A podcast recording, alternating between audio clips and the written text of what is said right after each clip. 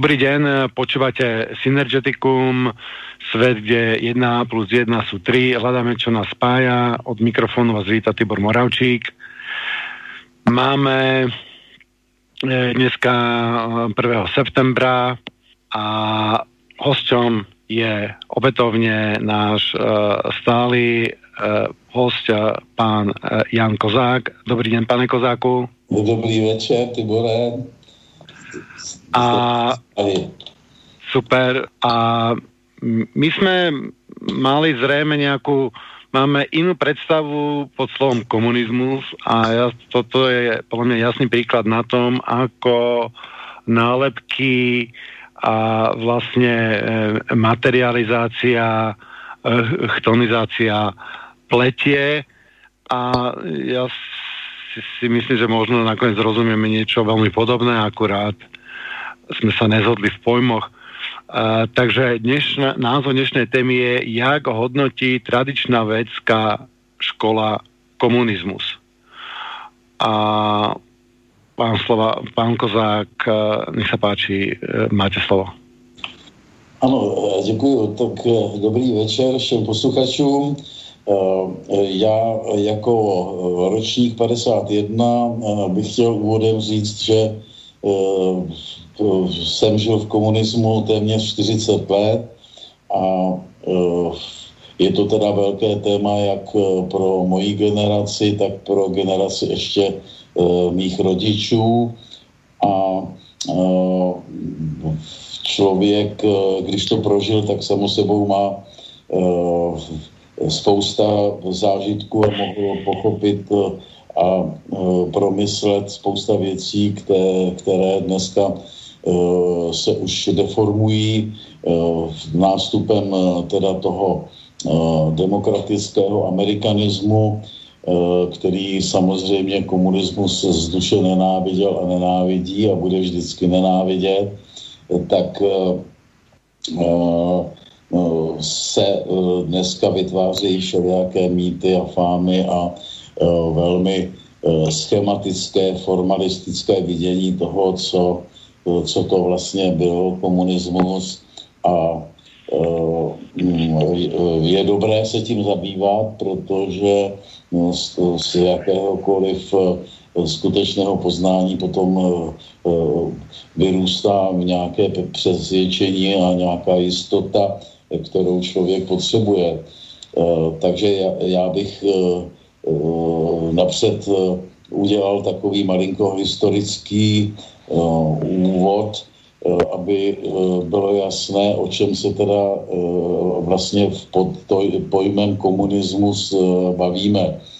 Eh, je to, eh, je to teda hnutí, který eh, vzniklo to konkrétní, teda to, čemu my dneska říkáme komunismus vlastně v 19. století v rámci všeobecné spoury mas, nebo spoury davů, jak to nazýval filozof Ortega y Gasset, jako součást vlastně celospolečenského povstání lidu proti pánům, to jest eh, proti aristokracii a proti, eh, proti hierarchizované společnosti.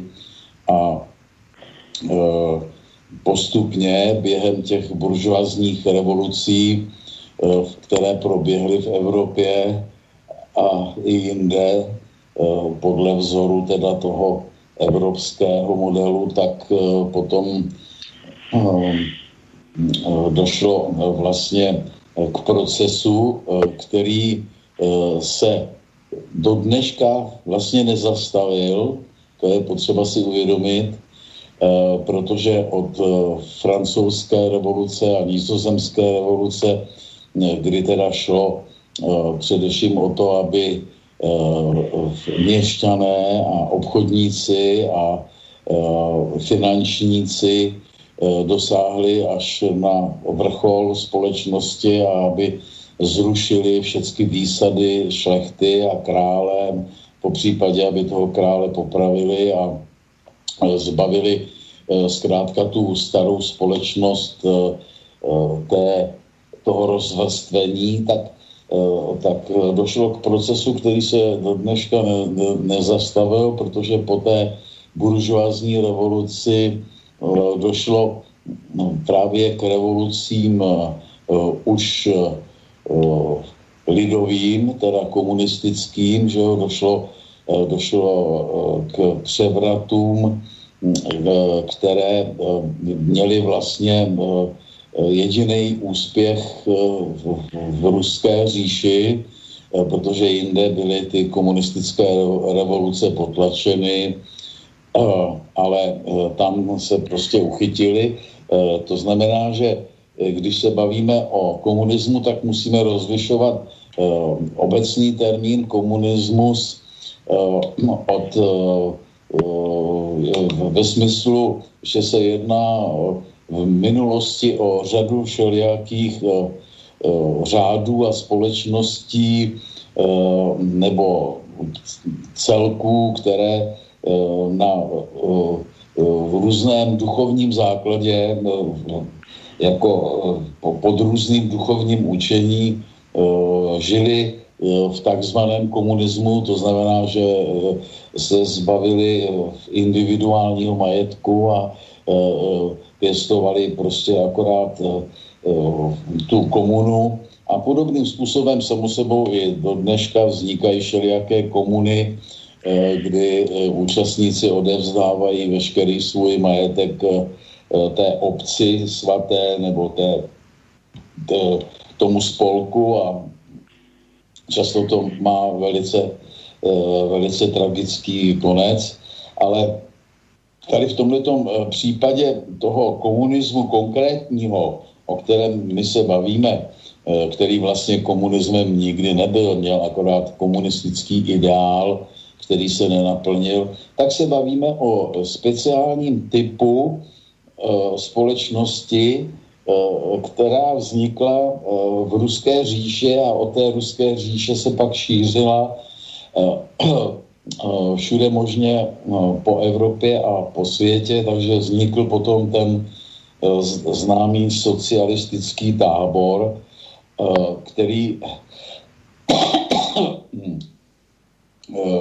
který se ovšem od těch starých komunismů zásadně odlišoval v tom, že neměl žádnou duchovní školu, nebyl postavený na duchovním principu, ale byl postavený na, na materialismu, na materialistickém světonázoru. To je zásadně důležitá věc, protože všichni manichejci nebo gnostici nebo čeští bratři v, v husitství, tak se formovali jako, jako duchovní škola, jako lid boží, který se řídí nějakým duchovním řádem.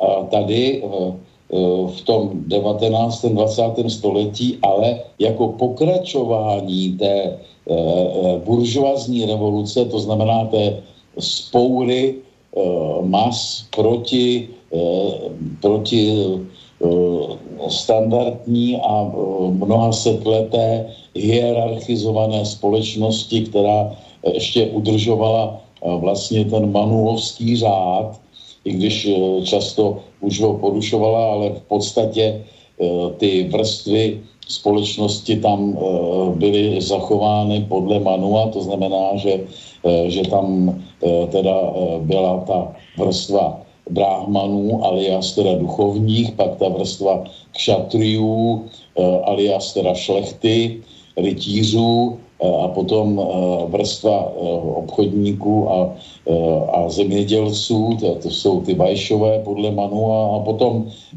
potom teda ta vrstva nejnižší těch šuldrů. Takže tahle ta hierarchizovaná společnost právě se rozplynula, se, se jako roztekla do jedné městsky už, to znamená civilně organizované společnosti, která zrušila všechny výsady, které ty, ty kasty nebo ty, ty společenské třídy celý středověk měly a vlastně poměštila celou, celou tu společnost, že vlastně městské právo ten, ten civilní zákonník, že jo, který Napoleon šířil do celé Evropy, tak slavil úspěch všude, protože zkrátka ta síla měst a peněz byla tak veliká, že,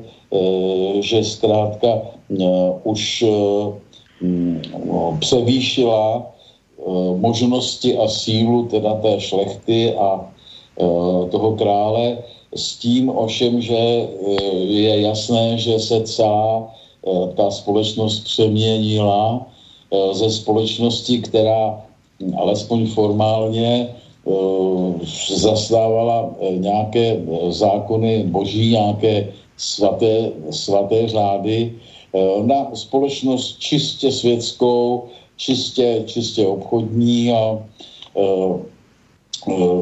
že město vtrhlo teda do země a obsadilo úplně všechno, to je proces, který v podstatě pořád pokračuje, že, že vlastně to, to obchodnické, finanční nebo městské právo vlastně obsadilo celou zemi, už tady nejsou žádné, žádné celky, které by se z toho toho vymaňovaly.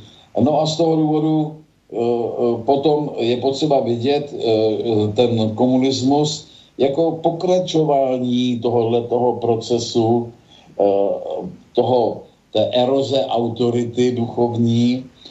A, je potřeba tady říct především to, že Eh, že vlastně celý ten komunismus eh, jako sociální hnutí 19. Eh, století a i potom 20. začátku 20. století, tak stojí na vlastně na biblické tradici. Je to, je to vlastně biblický komunismus židovský. Taky si můžeme všimnout, že všichni ty ideologové v počátcích Eh, byli, byli židovští intelektuálové eh, v čele s Karlem Marxem a eh, že, že právě z toho důvodu to má zcela jiné rysy než ten komunismus dřívější, ten komunismus těch všelijakých duchovních skupin.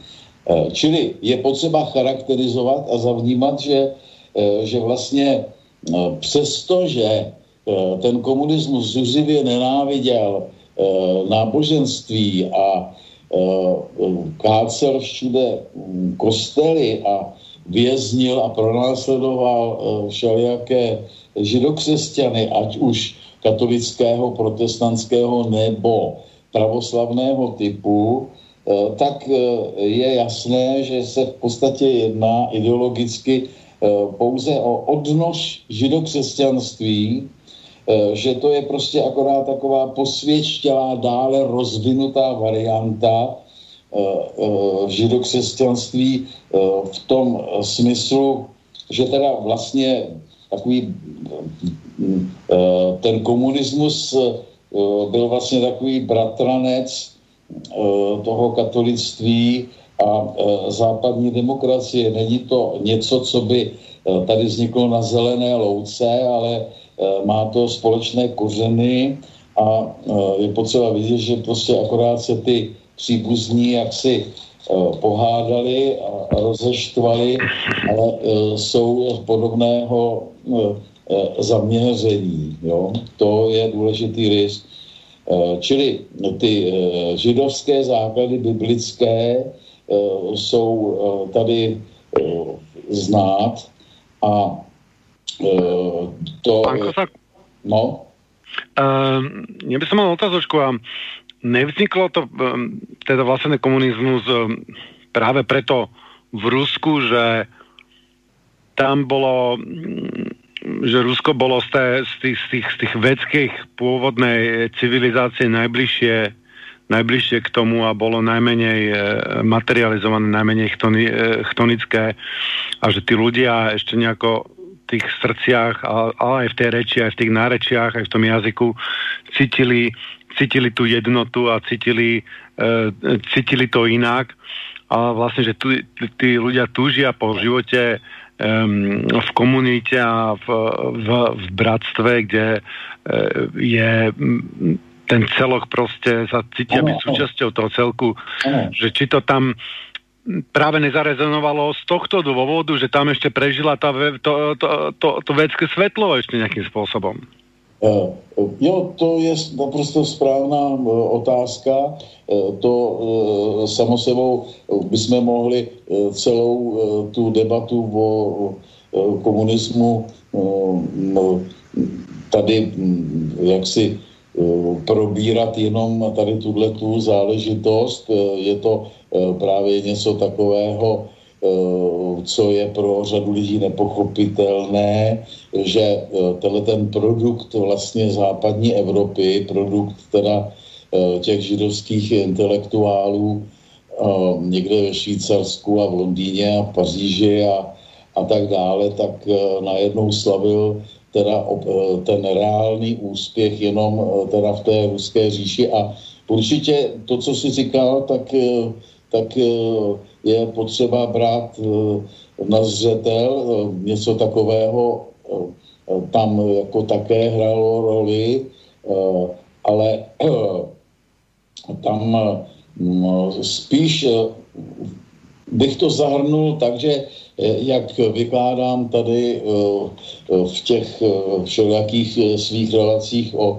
o té koncepci globální strategie autority, to znamená, že tady máme ten atlantský svět vodní, Eh, který převažuje na té západní polokouli, kdežto eh, tady čím jdeme víc na východ, tak eh, přecházíme na mentalitu kontinentální, ideologii kontinentální. A tyhle ty, tyhle rozpor a svár těle těch dvou ideologií, těch dvou světonázorů nám tady vytváří elektřinu vlastně života.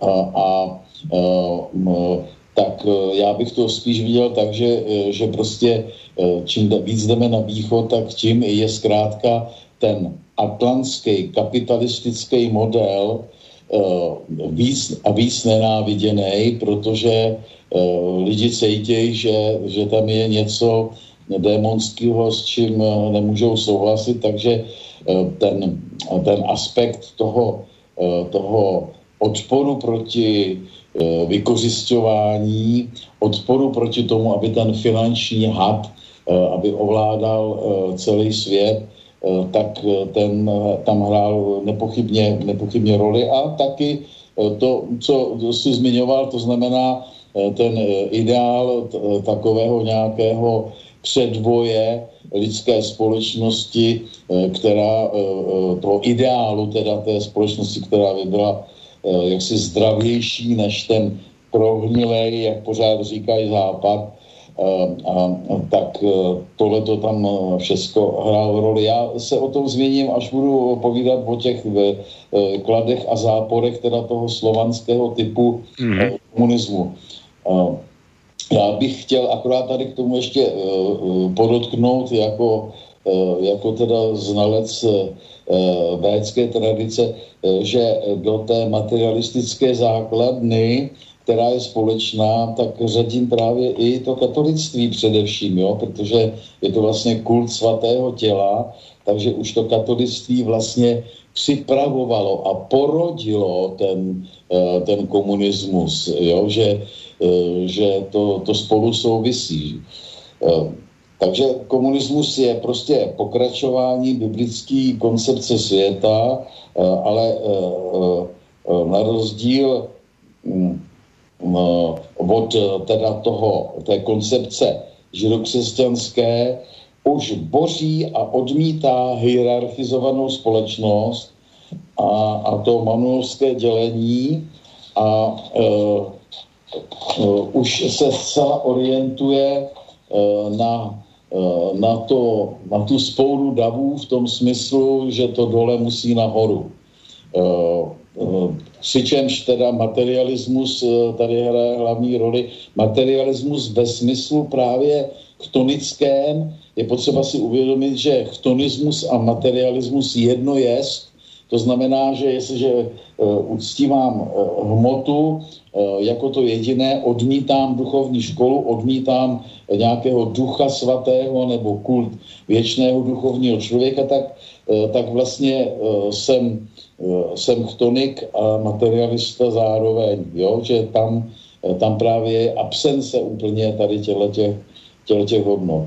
No a z toho materialismu potom vzniká ta koncepce, ta celá ideologie toho světského pozitivismu, který, který zkrátka chce chce toho člověka, eh, chce ho prostě podřídit eh, tomu demiurgovskému smyslu žití, to znamená eh, zapojit ho do výrobního procesu a vyrábět a vyrábět a bohatnout a bohatnout. Jo? Tak, takže ten ideál komunistický, to, to je něco nebeského nebo něco Eh, duchovního, co vždycky bylo a bude mezi eh, lidmi dobrého srdce, eh, že, že by si přáli, aby, aby žili jako bratři, aby se navzájem milovali a aby si vycházeli stříc a pomáhali, že jo? ale proti tady tomuhle tomu ideálu jednoty, který se Eh, který se čas od času formuje, tak eh, vždycky stojí eh, ta druhá stránka věci a to je prostě ten světský zájem a to je ten, to je ten přízemní smysl, který touží po zisku chtivosti a který, který nenávidí jednotu,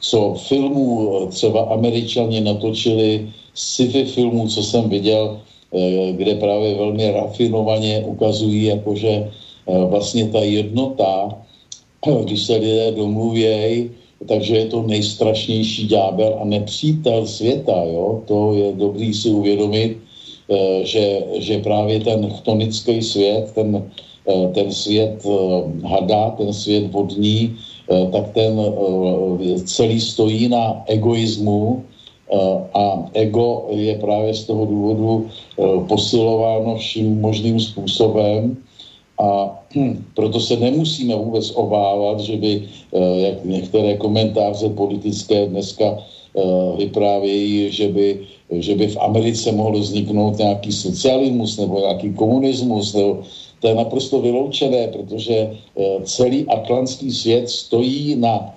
žádosti egoismu a individualismu a e, proto je absolutně vzdálený e, komunistickým myšlenkám o vzájemné jednotě a podobně. Jo? Tak, e, takže tady pozor, tady je potřeba si tohleto uvědomit.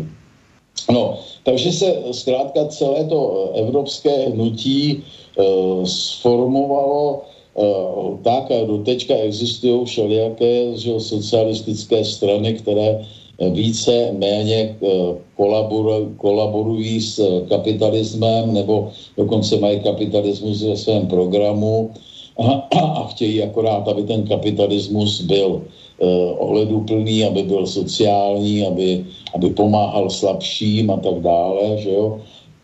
Když to na tom východě to ulítlo, no a poté, co postříleli cara a jeho rodinu, tak, eh, tak se tam pustili do eh, absolutní revoluce, která velmi zajímavým způsobem se snažila realizovat všechny ty marxistické myšlenky, které, které oni četli a které prostě milovali a chtěli, aby se to tam stalo. Takže, takže třeba nevím, jestli jsem to už eh, náhodou v nějaké relaci nezmiňoval, ale uh, autor Philip Miller, uh, takový zvláštní člověk, jestli ho náhodou neznáš, není, to, není to známý autor, ale napsal několik knížek antikomunistických o, o začátku teda té revoluce, hm, uh, už hnedka potom uh,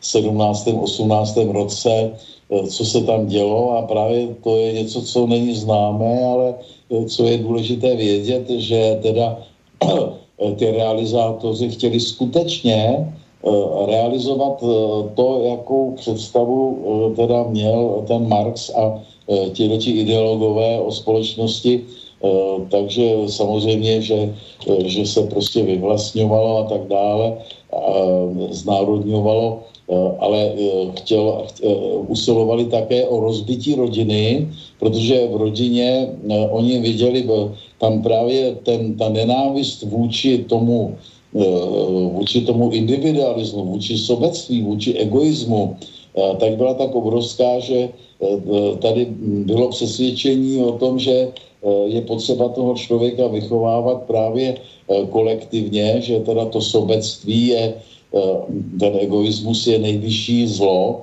a, a tak dělali takové experimenty v různých guberních, že například, že zavedli tam někteří komisaři to, že všechny ženy Eh, jsou společné, že jako eh, žena eh, nemůže patřit jenom jednomu, protože to je pěstování egoismu a to je buržoazní morálka.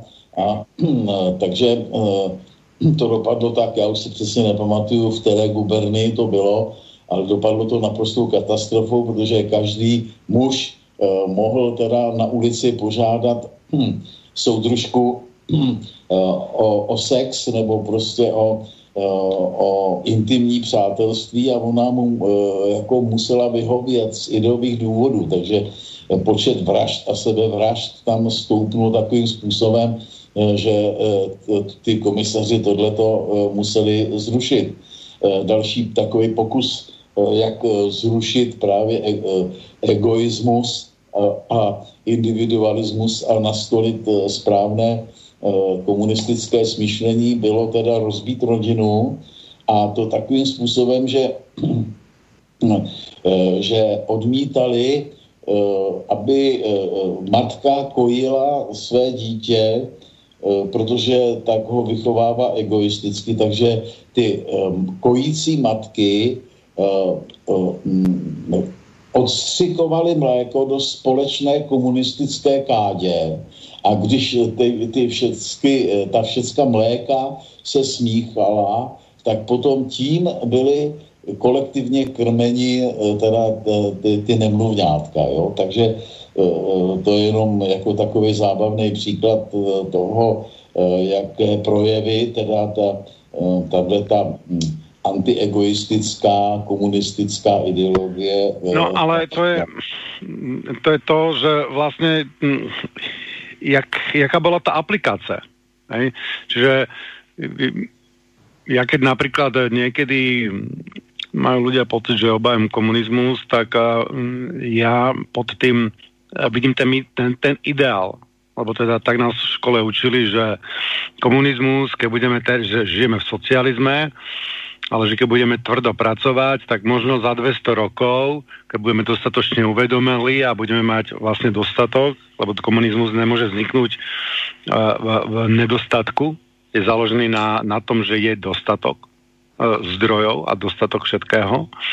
A tak môže vzniknúť komunizmus a že teda tam sú peniaze a ľudia robia dobrovoľne podľa toho, čo komunita potrebuje a podľa svojich schopností a berú si tiež uh, striedmo lebo zrejme aj chápu, že e, brať si viacej, je, než človek potrebuje zabíjanie tej matky prírody a, a podobne.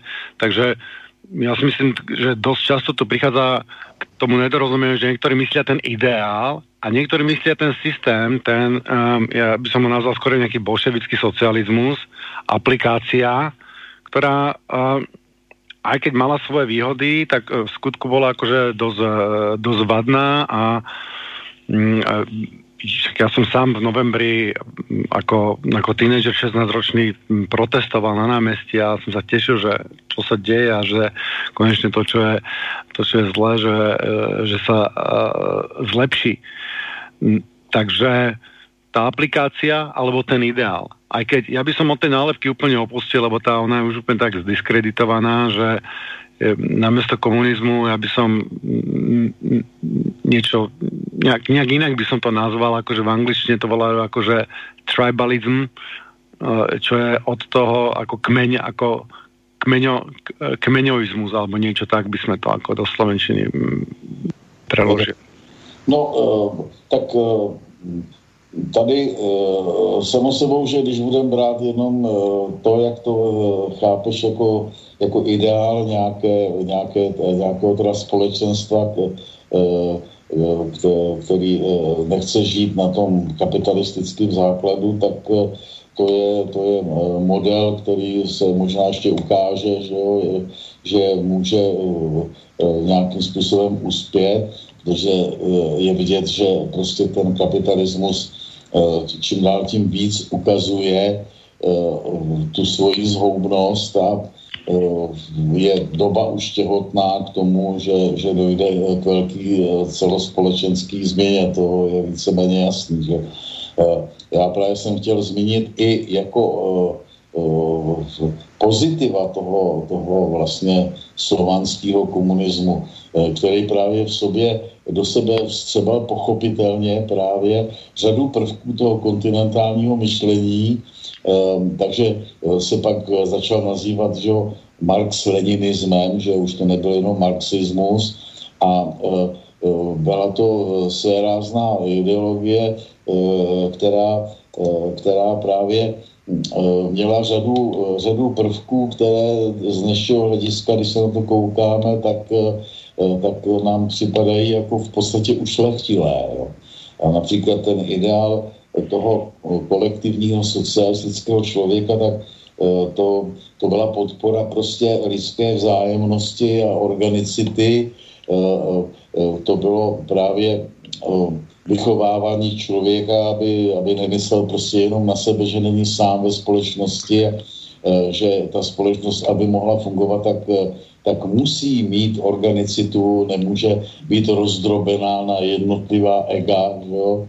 A e, to je mimochodem velký problém e, kapitalismu nebo toho atlantského e, společenského systému, protože tam právě tohleto ve značné míře chybí, že tam pěstování toho, toho sobectví a té ziskuchtivosti tak, tak vede, vede k katastrofálním nedorozumění nebo eh, ke špatné organizaci eh, důležitých sociálních věcí. No.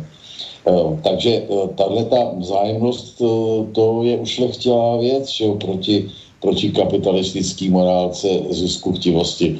Nebo vůbec to, že ten základní, základní rozdíl mezi tím kontinentálním myšlením a tím vodním je, Eh, že to kontinentální myšlení směřuje vždycky eh, k vytvoření hlavy, k vytvoření teda centrálního slunce, eh, centrální zkrátka centrálního ústředí jednoty, ze které teda se ta společnost řídí. Je to ať už ve formě nějakého cara, že jo, nebo ve formě krále nějakého.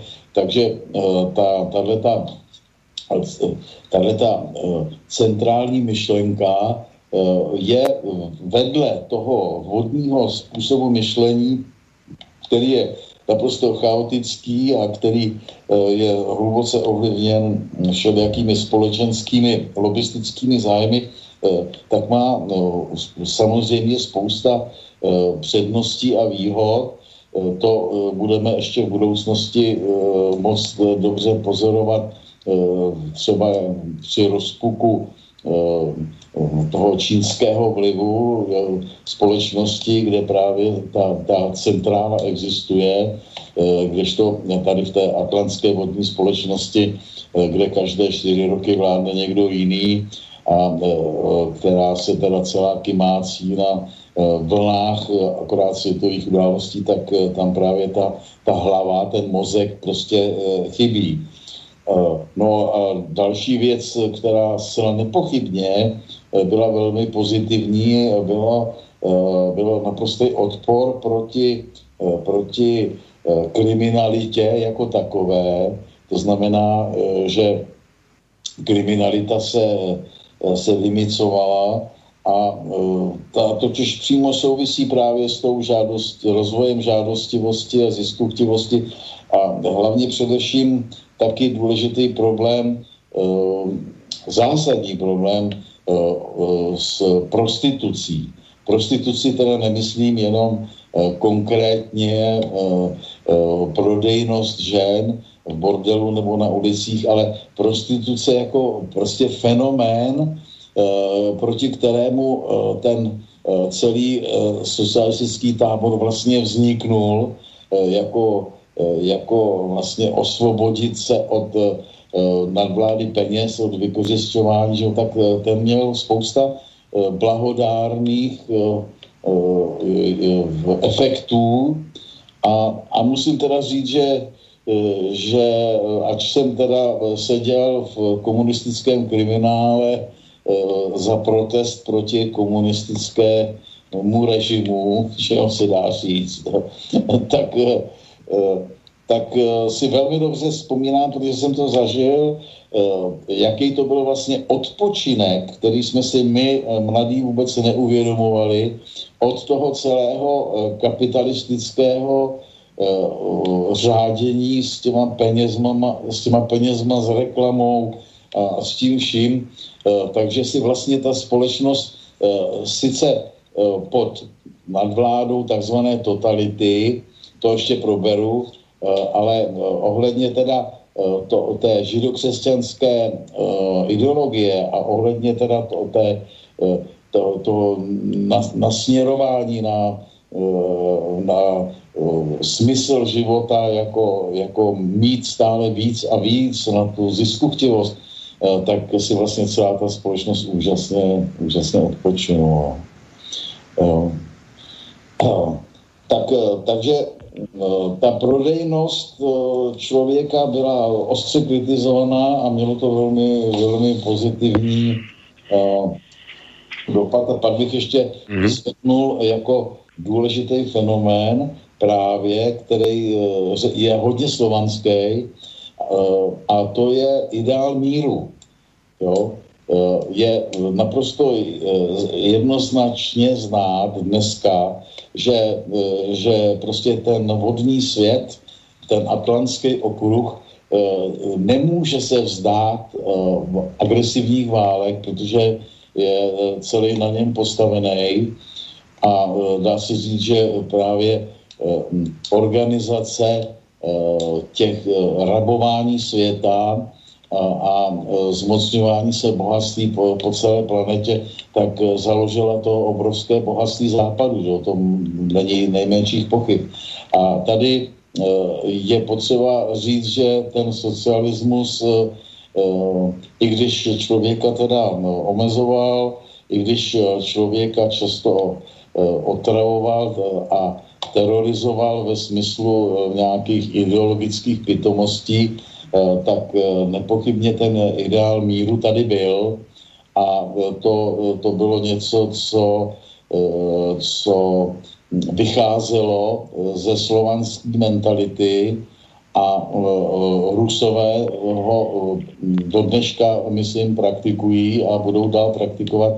A je právě krásně znát, Eh, jak tyhle ty štváči eh, dnešní, kteří, eh, kteří útočí na Rusko, jak pořád obvinují z toho, co dělají sami, to znamená z těch imperialistických útoků a přepadání cizích zemí, ten,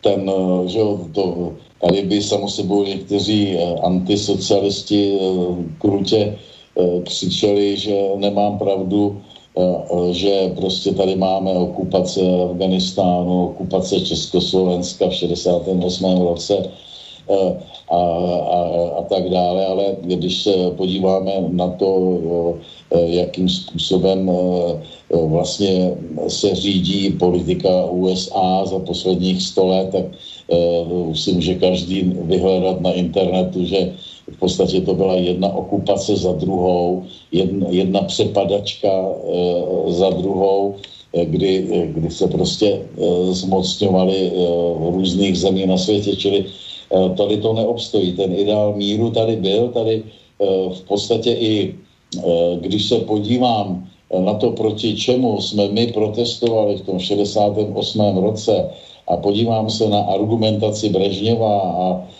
a těch, e, e, těch tehdejších e, vedoucích socialistického tábora, tak, tak teda ze stát, to, státnického hlediska daleko jsem dneska jaksi tolerantnější vůči tomu, vůči tomu obsazení, než jsem byl dřív. Dřív jsem to bral jako absolutní zločin. A dneska poté, co celá, eh, celá, celá teda republika padla eh, do rukou, kde nám dneska nepatří eh, nic, kde nám nepatří ani naše měna, kdy jsme, kdy jsme zoufalá kolonie, ovládaná pouze vlasti zrádnýma hlupáčkama typu Vystrčila a, a Štětiny a podobně, tak, tak, tak bych řekl, že Zdál teda nesouhlasím a Rusové to už vědí, už jsem to slyšel v několika podobách, že si plně uvědomili tuhle tu chybu, e, že prostě nemůžou e, s vojskem do žádné země, aby jí takzvaně pomáhali, i kdyby měli sebe lepší úmysly, protože si obrátí obyvatelstvo proti sobě úplně pochopitelně. Eh, takže tohle to přesně se stalo dneska právě z toho důvodu, se argumentuje a eh, jestli to sledujete, tak eh, vidíte, že se argumentuje s tím, že Putin vtrhne do Běloruska, aby aby zabránil tomu, aby tam došlo k Majdanu, který by měl stejné následky jako na Ukrajině, že si to prostě Rusko nemůže dovolit. Eh, tak eh, právě z toho důvodu jsem četl ruské argumentace, které naprosto krásně poučení československém eh, říkali, že jako pokavať by nějaká cizí armáda, polská nebo americká, nevtrhla do Běloruska, takže tam rozhodně oni žádnou svoji armádu na podporu Lukašenka nepošlou. A to je podle mě jako výsledek, výsledek poznání a tady jsme my tak trošku byli obětí, protože to opravdu bylo z politického hlediska velmi hloupé a poškodilo to náš život na, na, na, mnoho, na mnoho let. Já bych ja by, ešte, by som, ešte by som, ja by som to len dodal, že keď nás tí Rusové okupovali, tak oni, nás, oni nám to ekonomicky nerabovali, že oni nám to nič nebrali, ano, ano. že, že o, z, našej, z našej vlasti neotekal žiadny, jak ja neviem, oteká ja teraz nechcem trepnúť, ja som to čítal nejaké štatistiky, nejakých 30% alebo koľko našej produkcie oteká hlavne prostredníctvom tzv. ziskov na západ a rôznych iných, že tie že firmy, že tam sú organizované a tam sú, poviem príklad, aj zdaňované a tak ďalej. No a tí, tí Rusové nám, on, oni nám nič nebrali, oni nám, on nám fyzicky nič nebrali, čo nám akurát nám dali uh, lacnejšiu naftu, lacnejší plyn, ako bol, ako bol trhový a všeobecne, že sme dostávali v podstate lepšie než za trhové západné ceny jsme dostávali nerastné bohatstvo. Ale že by nějak naozaj to rabovali, oni nám umožnili, aby by jsme si to tu vlastnili sami. Ano, to je pravda. Akorát si teda vzpomínám, e, že na stanovený kurz e, e, rubl 10 korun na to tehda jako ekonomové upozorňovali, že to je dost okupační teda kurz. Jo. Eh, nejsem ekonom, takže nedokážu to zhodnotit. Eh, nedokážu ani zhodnotit, jestli to je lepší nebo naopak stejný jako klauzovský kurz vytvořený mezi dolarem a korunou, že jo. A tak tady je zcela nepochybně, že ta kolonizace eh, eh, zdaleka eh, ne, nebyla taková, jakou zažíváme teď po tom roce 89. Jo, to je jasná věc. Takže ten ideál míru zkrátka myslím, že patří k těm, k těm dobrým, dobrým kvalitám toho tehdejšího režimu. Ale je potřeba si uvědomit, že eh, to má taky všechno druhou stránku. A já bych o té druhé stránce po nějaké chvilku pauzičce, jo, promluvil. Po pesničke, po pesničke. Takže poprosíme no, režiu, keby nám dali nějakou krásnou. Dobře.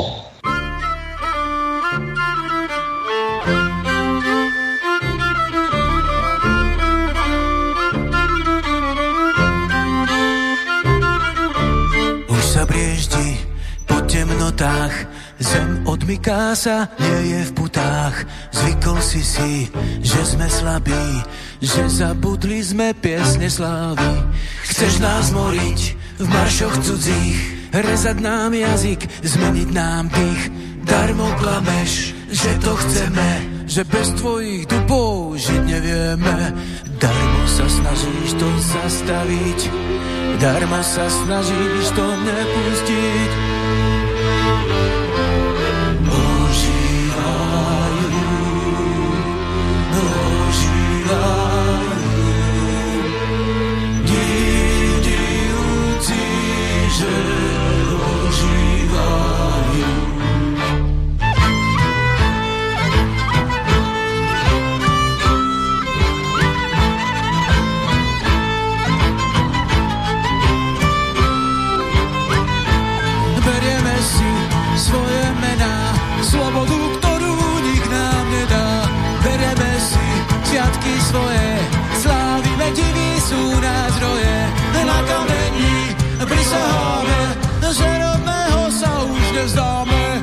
Strome sa sobášime, plodíme deti, už sa nevrátime. Darmo sa snažíš to zastaviť, darmo sa snažíš to nepustiť. Ožívajú,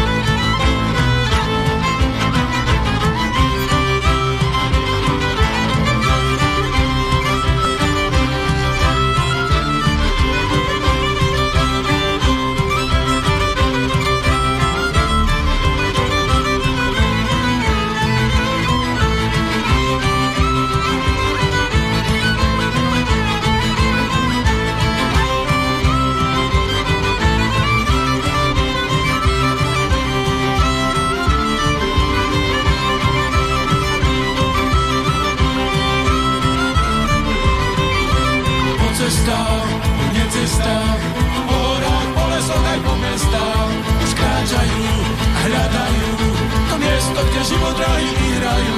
Svet zakliatý sa ožíva a na zemi sa verasnú liečivá. Ani večer netasia, len jedného dňa už diva zahlásia, že berieme si svoje mená, slobodu, ktorú nik nám nedá. Berieme si sviatky svoje, slávime divy sú nás roje. Na kameni prisaháme, že rodného sa už nevzdáme. Pri strome sa sobášime, plodíme deti, už sa nevrátime. V jaskyni tak schovaní, ako hadi, tak aj my. Spali sme na kamení, kým sa doba premení. Zem sa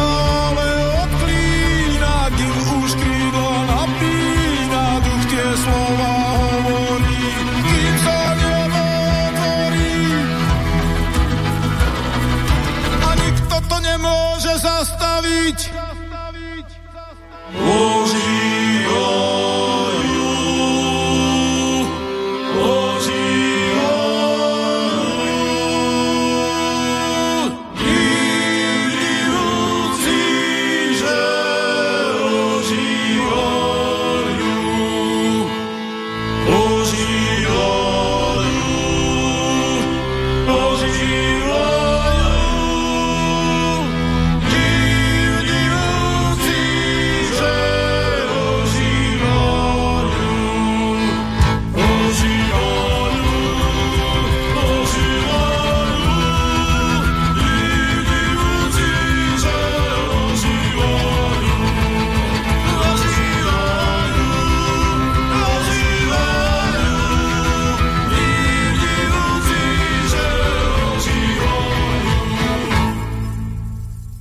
Takže sme zpátky. Ano, Tak e, pokračujte, alebo ešte ja by som e, chcel iba toľko povedať, že ja som nad tým rozmýšľal, že e, keď som sa snažil nejak analyzovať, že aké také najväčšie chyby spravili komunisti, z, z môjho pohľadu, tak práve to, že zanedbali túto duchovnú stránku, ja som rozmýšľal, že ja keby som bol v ich koži a aby som to chcel spraviť nejako života schopnejšie, tak ja by som, ja by som k tomu, ja by som uh, sa orientoval na buddhizmus. A ja by som doniesol do, to, do toho Československa alebo na ten východ napríklad buddhizmus a ten by bol v podstate plne kompatibilné duchovné učenie s to, s tým ideálnom komunistickým, aby mohol viesť ľudí v podstate k tomu ideálnu úplne iným spôsobom. Ano, tak e, to e, jsem právě teď chtěl kritizovat, nebo teď zmiňoval jsem nějaký ty klady, který prostě byly skutečně takový odpočinkový proti tomu Eh, proti tomu ideálu západnímu. A eh, bych probral teda nějaký ty zápory a na prvním místě samozřejmě je to, co ty zmiňuješ. To znamená eh, ta materialistická orientace bez duchovní školy a to je obrovskou chybou, že k tomuhle tomu nedošlo a e, zdá se, že ani teda nevidím, že by v současném Rusku e, něco takového vznikalo, když e, poslouchám teda ty Pjakinovce, jestli to taky znáš s tou jejich koncepcí kolektivní bezpečnosti, tak rozpracovávají celkem správný model státnosti, mm-hmm. který je hrozně důležitý Eh, aby zkrátka se eh, eh, neřítila ta společnost do úplné potopy a chaosu, ale tenhle ten aspekt té duchovní školy, oni to stavějí pořád, ještě tyhle ty pánové, já nevím přesně, koho ten pětým kolem sebe má, tak to stavějí pořád vlastně na křesťanství, ale to nejde, protože ideál, křes, židokřesťanský ideál, biblický ideál je právě to, co, eh, eh, co, co nás ničí, to, co prostě způsobuje tu dnešní potopu, eh, to, co způsobuje tu spouru davů, to, co je to, je to, je to omylná vize toho, co to je humanismus, jak jsem určitě v nějaké relaci pro tebe už rozebíral, že ten védský kult člověka, toho věčného duchovního člověka, který se projevuje ve všech eh, azijských školách duchovních, jako je brahmanismus, buddhismus, který se projevuje i v gnozi velmi blahodárně, eh, protože chrání eh, toho věčného duchovního člověka a jeho hodnoty prioritně ve společnosti proti všem ostatním hodnotám Eh, tak eh, ten eh, tady chyběl. A právě proto jsem udělal ten historický úvod, aby jsme si uvědomili, že, že to prostě byl roub, pouze ten, ten komunismus toho marsilninského typu, to byl roub prostě na, na tom biblickém křesťanství. Jo? To, to, to nebylo samostatné myšlenkové hnutí, které by vyrostlo v Rusku na základě filozofů nebo nějakých duchovních lidí, ale byl to naopak vlastně ta říjnová revoluce byl vlastně Majdan, první velký Majdan, že jo, uh, protože uh, vlastně ten Lenin a celá ta parta, jak dneska všichni dobře vědí, tak byli vysláni západem jako meč, jako zbraň na rozbití ruské monarchie, a což se také povedlo, Eh, takže tam nebyl prostor eh, pro to, aby eh, tam došlo potom k tak důležité proměně společnosti, že by tam nějaký duchovní lidé začali působit a začali pomocí buddhismu nebo pomocí gnoze přepracovávat tu základní ideologii. To prostě nebylo možné.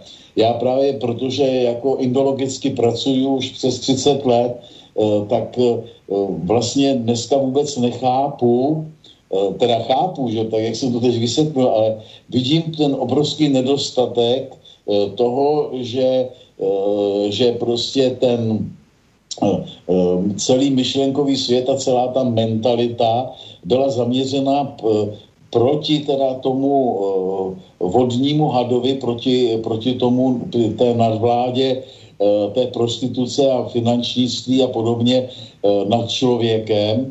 A přesto se nepodařilo vůbec Eh, rozpracovat eh, něco eh, takového, jako dneska vlastně dělám já, jako moje celoživotní dílo je právě ukázat na důležitost té, té východní duchovní školy a o tom, a o tom že, že prostě jestliže chceme pokračovat dál, tak, tak zkrátka si musíme osvojit některé ty zásadní důležité životadárné Eh, myšlenky. Takže eh, tam právě se vůbec na tom nepracovalo, přestože eh, kritizovali pořád kapitalismus, kritizovali všechny věci, které se tam dělají špatně, tak aby vytvořili oni nějaký systém na, na obranu těch vnitřních lidských hodnot, tak to se jim nepovedlo. Tam se mluvilo pořád jenom o tom socialistickém člověku a mluvilo se teda o tom, o nějakých těch jeho jako nezadatelných kvalitách, ale z, v rámci světského pozitivismu bez duchovního učení na ochranu člověka, bez svaté školy, prostě nemůže ten člověk a ta společnost dopadnout jinak, než že prostě se zareje zase jenom do té žádostivosti, zase jenom do, toho, do té ziskuchtivosti, že je prostě sežrán ten člověk světem a e, všichni dobří lidé, kteří tehdy pracovali na tom, aby ten e, ideál toho socialistického člověka e, byl jako morální, aby byl čestný, aby, byl, aby prostě se podporovala pra, pravdu, pravdomluvnost a podobně, no tak ty všichni museli přirozeně být odstraněni, být prostě marginalizováni, protože ten hlavní proud který ne, neměl vůbec návaznost a souvislost s tou naší uh, pradávnou eh, školou člověka, tak ten ho prostě, ten celou společnost odváděl právě tímhletím, tímhletím směrem. Jo? Tak, takže tady já vidím největší, největší jako omyl a i vysvětlení toho, proč to vlastně všechno krachlo, Eh, protože zkrátka to učení eh, bylo omylné, to učení eh, bylo špatně postavené, stálo právě na, na těch všelijakých myšlenkách vyplývajících vlastně z Bible a z židokřesťanství a nemohlo teda být pravým partnerem, pravým jako ochráncem a budovatelem té společnosti, protože zkrátka Oni chtěli akorát dohánět Ameriku, dohánět kapitalismus eh, a eh, to se jim do značné míry teda třeba v Rusku povedlo, že jo, protože eh, jak znám, Rusko bylo prostě zavostalá, zavostalá země a po té stalinovské perestrojce, po tom budování teda toho průmyslu a, a s tím souvisejících věcí, tak se opravdu vyšvihlo až do takové technické úrovně, že, že jak známo, eh, tak eh, to bylo právě socialistický člověk Gagarin, který první vyletěl eh, do vesmíru a ne teda kapitalistický člověk. Ale jak říkám, mělo to, mělo to všecko tohleto zaměření Eh, mělo obrovský nedostatek eh, neexistence eh, té, té duchovní školy. Kdy... Pán Kozák, um, a čo, čo by malo byť partnerom a ochrancom? Akože predpokladám, že by ste mi povedali, že védske, védske učenie, ale to védske učenie je pre našinca napísané dosť takým spôsobom ťažko ťažšie pochopiteľný, či by sa to nedalo nejako, nejako skomprimovať tie správy, zhustiť a, a dať do nám zrozumiteľného jazyka, e, že či by to nechcelo nejakú takú, takú, takú nadstavbu e, hlavne pre tie masy, takú nejakú, nejakú zjednodušeninu tých, tých princípov, na ktorých by vlastne mohla stať tá duchovná škola. Samozrejme, že tí, ktorí by mali záujem ísť e, hlbšie, tak ty by si no, študovali. stoprocentně pravdu, Tibore. Já právě, jak víš, tak k tomu směřuju a tohleto právě o tohleto se snažím, protože ty indologové současní nebo i minulí, tak ty jak si nechápou ty, ty vazby, to, to, společ, to společné, co, co by bylo potřeba vyzvednout, takže pěstují právě všelijaké e, buddhistické e, poučky, brahmanské poučky a, a podobně. E, a tváří se to všechno jako, jako že se prostě staráme jako zoologové o nějaké antilopy nebo jako botanici o nějaké orchideje, jako kdyby to nebyla jedna důležitá společná nauka, Eh, která by měla být vlastní všem, která by měla prostě pozvedat toho člověka eh, kdekoliv na světě eh, a, a který, které by měl rozumět. Takže ta, ta nauka o tom, na ochranu toho vnitřního duchovního člověka je, je, je vlastně takový termín, kterým já zahrnuju všechny tyhle ty školy z védy vzešlé, včetně gnoze a manicheismu a podobně.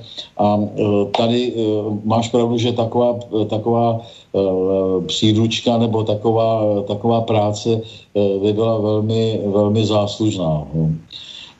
Takže zkrátka ten Takže vy na, ne, na, na tom pracujete na nějaké také príručke? Hovoríte, že aj, aj pre českého čitateľa um, pochopiteľné, že, že, že zhrnuté v nejakých... Um, myslíte, že teda pracujete na tom? Môžeme sa na to tešiť, na niečo takéto? Jo, ano, já myslím, že ano. E, tak ono už člověk, který si jako opravdu najde čas a e, nastuduje nebo opravdu se přečte pozorně e, tu moji knihu Kořeny indoevropské duchovní školy, tak tam vlastně už to všecko jako má.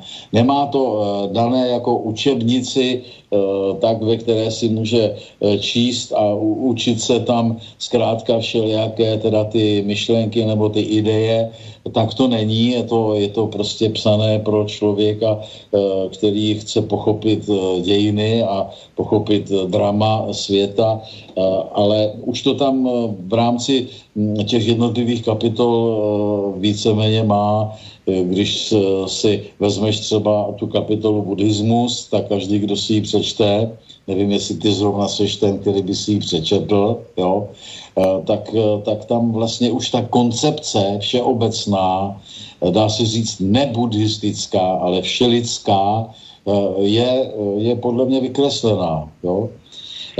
Tak to, to je samozřejmě mm-hmm. důležitá věc. Čili já jenom bych dokončil uh, tu kritiku toho, uh, toho, uh, toho marxismu.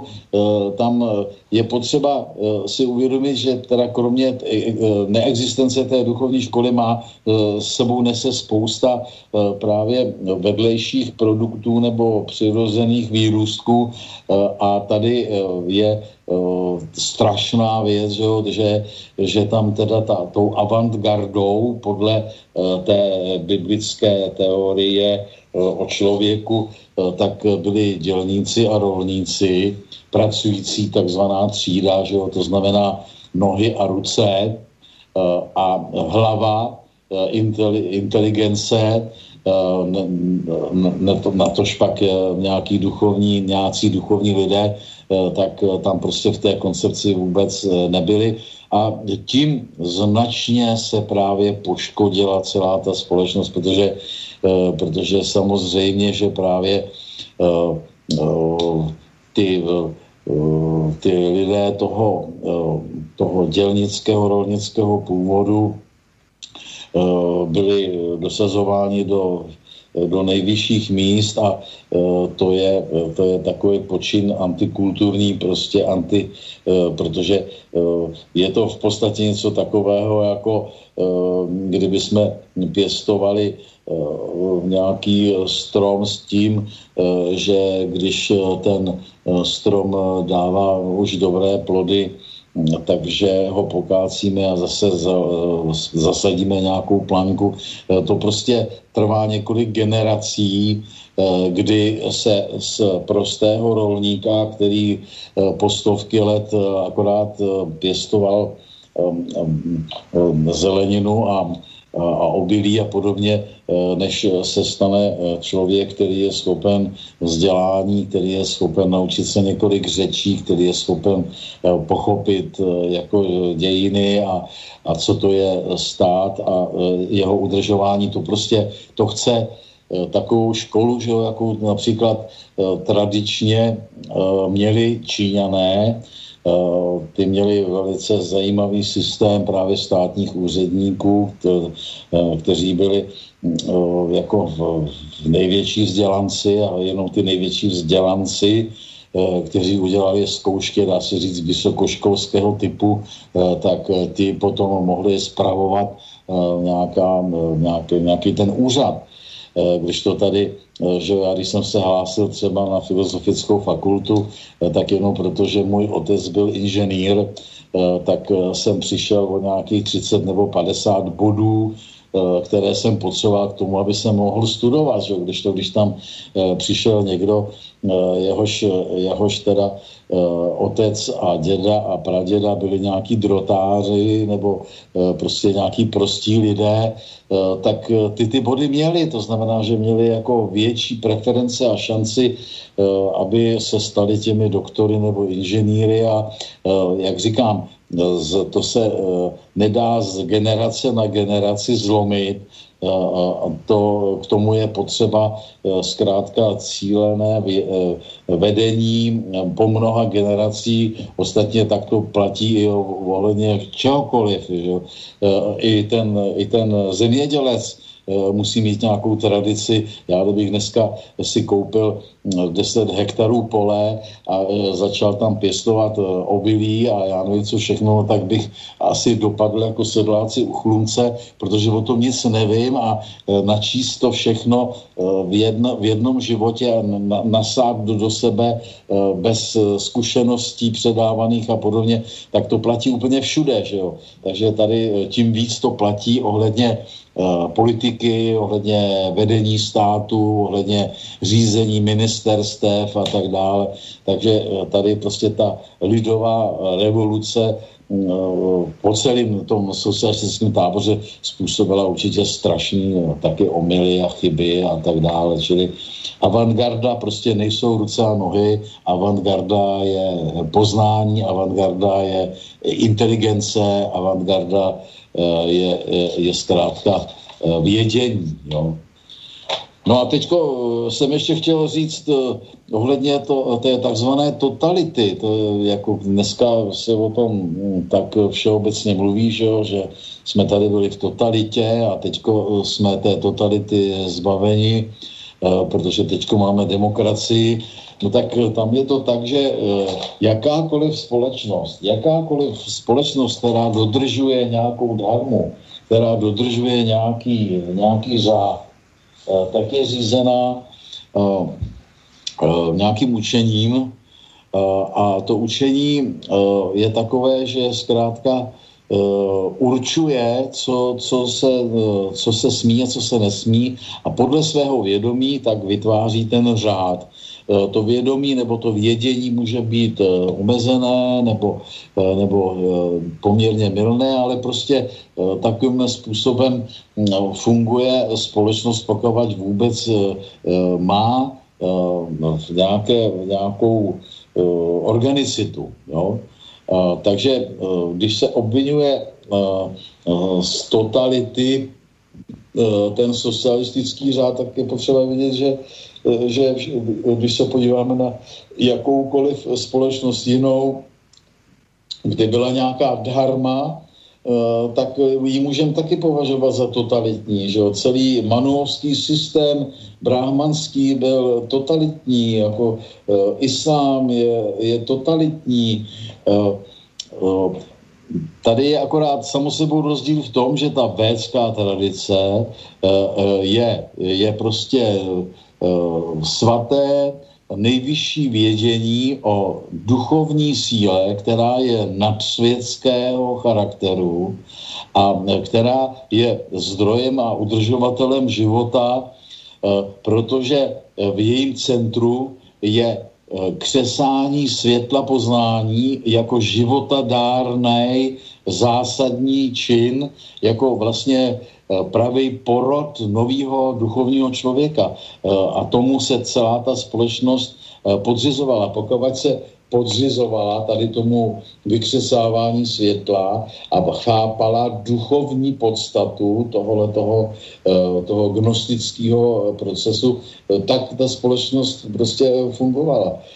Když to vědění je omezené, když to vědění už ztratí tyhle ty povědomosti, Eh, tak, eh, tak potom eh, se už nerozvíjí ta společnost dávným způsobem, ale rozvíjí se směrem k městu, směrem k obchodu a směrem ke chtonismu a dopadne to, dopadne to špatně.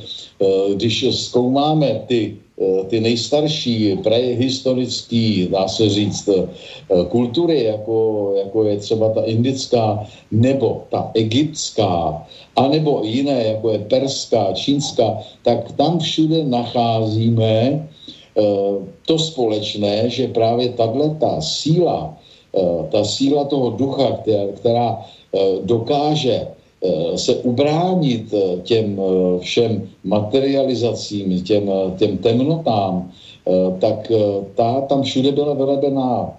Já zrovna nedávno, že jsem, jsem narazil na to, že, že ve starém Egyptě to bylo úplně stejně jako, jako v té védě, kdy, kdy tam vlastně jedním z nejdůležitějších bohů byl egyptský bůh Šu, Eh, který, eh, eh, který právě reprezentuje tu sílu rozvírání těch dvou antagonismů od sebe, nebe a země. On právě proto dostal název, že to je Bůh jako prázdného prostoru nebo vzduchu nebo světla, jo, slunce a tak dále.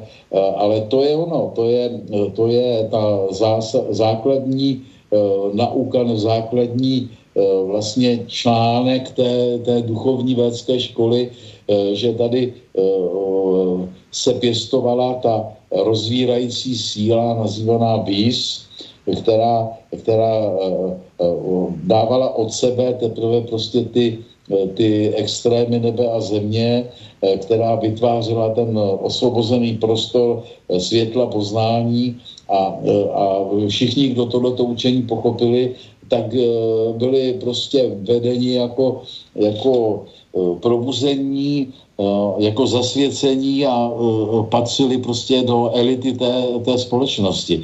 Tahle ta povědomost právě v novověku úplně zmizela a tím se dostáváme právě na cestí tím způsobujeme tu současnou potopu, která bude mít nepochybně ještě spousta, spousta hrůzných důsledků. Jo?